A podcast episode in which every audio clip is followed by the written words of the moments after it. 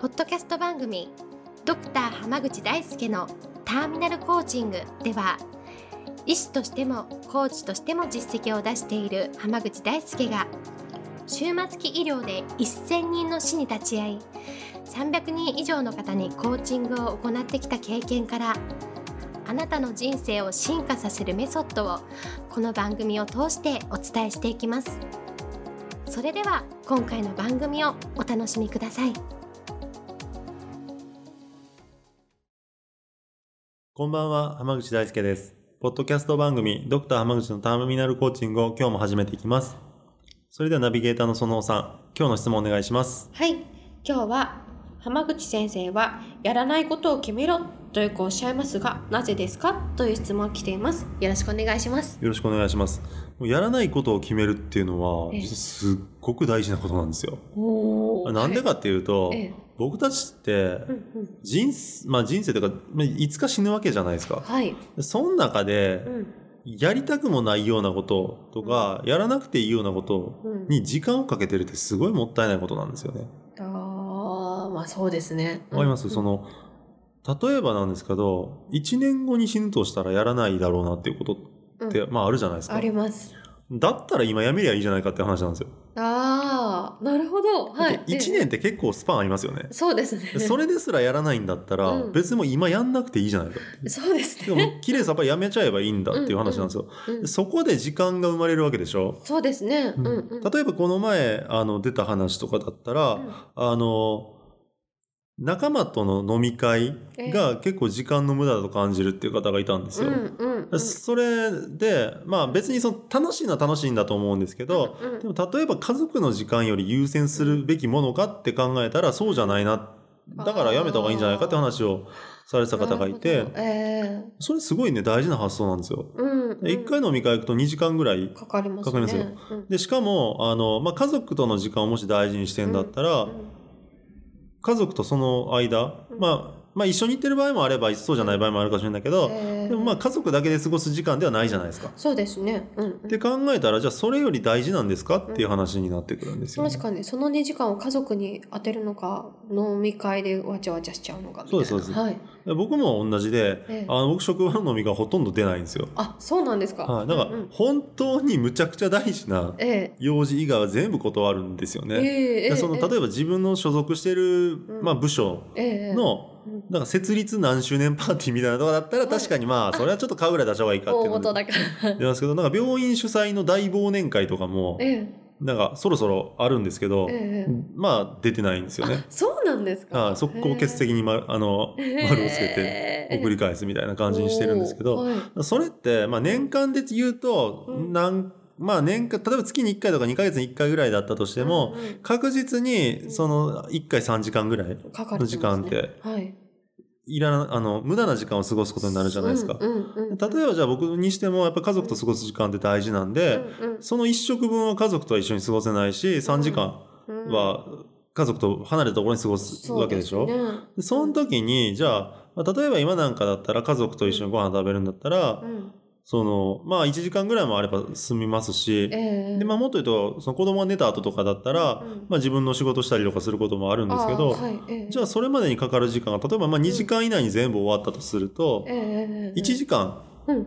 新しく時間が生まれるわけじゃないですか。そうね。はい。ええでそれが生まれてる1時間時間が生まれたっていうのってこれ実は結構大事なことでうん。あのよくその僕が時間をかけるっていうことは時間っていうのは抽象的な概念ではい。それは時間かけてんじゃなくてその間の人生をかけてるわけでしょそこの何かをに力を入れるっていうことそうは。ですね。はい例えばええセミナーに出るんだったら他のところには行けないわけじゃないですか。そうです、そうです。だし例えば今こうやって喋ってるんだったらうん他の人と喋れないわけじゃないでそうですす、か。そうです。だったらそれって今い人生をかけてるつまり命がけで何かやってるはずなんですよ本来は。っそうですよね。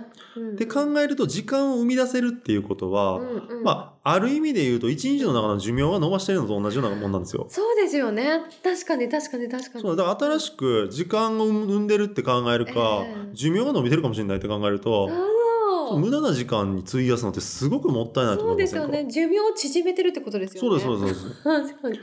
で しかもやっぱ僕らっていうのは、まあ、その僕は終末期医療の業界にいるからなんですけど、ええうんうんいつ病気になっていつ死ぬかなんて本当に分かんないんですよ。はい。元気にしてたらやっぱそういうのって意識しないですけど、うんうん僕なんかでもその自分より若い患者さんだっていっぱいいるんですよね。なるほど。はい。でかでそういう人たちは別に病気になるって予想してたわけじゃないじゃないですか。そうですよね。うんだったりするので、うんうんらその無駄な時間っていうのはどんどん排除していくべきだと思うんですよ。で、うんうん。単に無駄を省くだけだと単に効率化するかどうかって話になるんですけど、あはいえ次大事なのはその、うん。それによって生み出せた時間でうん。何をするかっていうのを考えるのが大事なんえですよね。例えばじゃあ家族と過ごす時間がないっていう人だったら職場の飲み会をうん。それこそやめればうん。うん少なくとも1週間とか1ヶ月で何時間かは新しくできるわけじゃないですか。ねじゃあそこで家族と過ごせばいいわけでしょ。うんうん。でも結局職場では飲みに行かないけどなんか仕事ざらざら残業してるんだったら結局意味ないじゃないですかそれって。ああ、。なるほど。その浮いた時間をいかに生産性のこう高いことにすそうですそうです、ええ。別にそれはプライベートでもいいし、ええ。家族とかだっていいし仕事に当てるとか自己啓発とか、うんうんあのスキルアップに生かすでも全然いいんですよ、うんうんうんうんでも何に生かすかっていうのを考えた上で時間を作っていくとそうですね。無駄って省きがいがあるんですよ。そうですよね。だから単に無駄な部分だけなくなると暇になるから 途端にいらんことし始める人が多いんですよ。確かに仕事ゆっくりやっちゃったりとかそうですそうです。そこを意識して何をしたいから時間を生み出したいっていうところまで落とし込めているとうんうん。人生というのは本当に良くなります。なるほどね。でこういうのをやっぱ考えるときにええ。一人だとやっぱ難しいんですよ。だって空いた時間で何かやろうって話になっちゃうじゃないですか。うん。そうですよね。どうしようみたいな。その時に例えば私なんかだったらそのクライアントが時間できたっていう話をしたら、うん。うんそのセッションの中では、うん。じゃあそれを目標あなたの目標を達成するためにうん。最大限生かすにはどういう使い方します？っていう質問するんですよ。ほどね。はい。ええでその時にダラダラ残業することに、を出してくる人なんて一人もいないわけじゃないそうですか。ですよね。それだったら今今まで家族とゆっくりご飯する時間平日でないからそれに費やしますっていう人だっているわけだしでそれをきっかけに人生見直したりする人だっていっぱいいるわけですよね。うんうんだからそうやってコーチングを受けてることのいいところっていうのは客観的に質問をしてもらうことでうん今までのことを見直すしさらに加速していくっていうのにうん役立つのでまあだから無駄っていうのをどんどん省いていってええ時間を生み出してでええ生産的なことに当てるっていうこのプロセス一連の流れをええ意識するといいと思います。でなるほど。ありがとうございます。は今日はこれで終わります。ありがとうございました。ありがとうございました。本日の番組はいかがでしたか？番組ではドクター濱口大輔に聞いてみたいことを募集していますご質問は d a i s u k e h a m a g u c h i. ドット c o m. 大輔濱口 .com の問い合わせから受け付けています。またこのオフィシャルウェブサイトでは無料メルマガやブログを配信中です。次回も楽しみにお待ちください。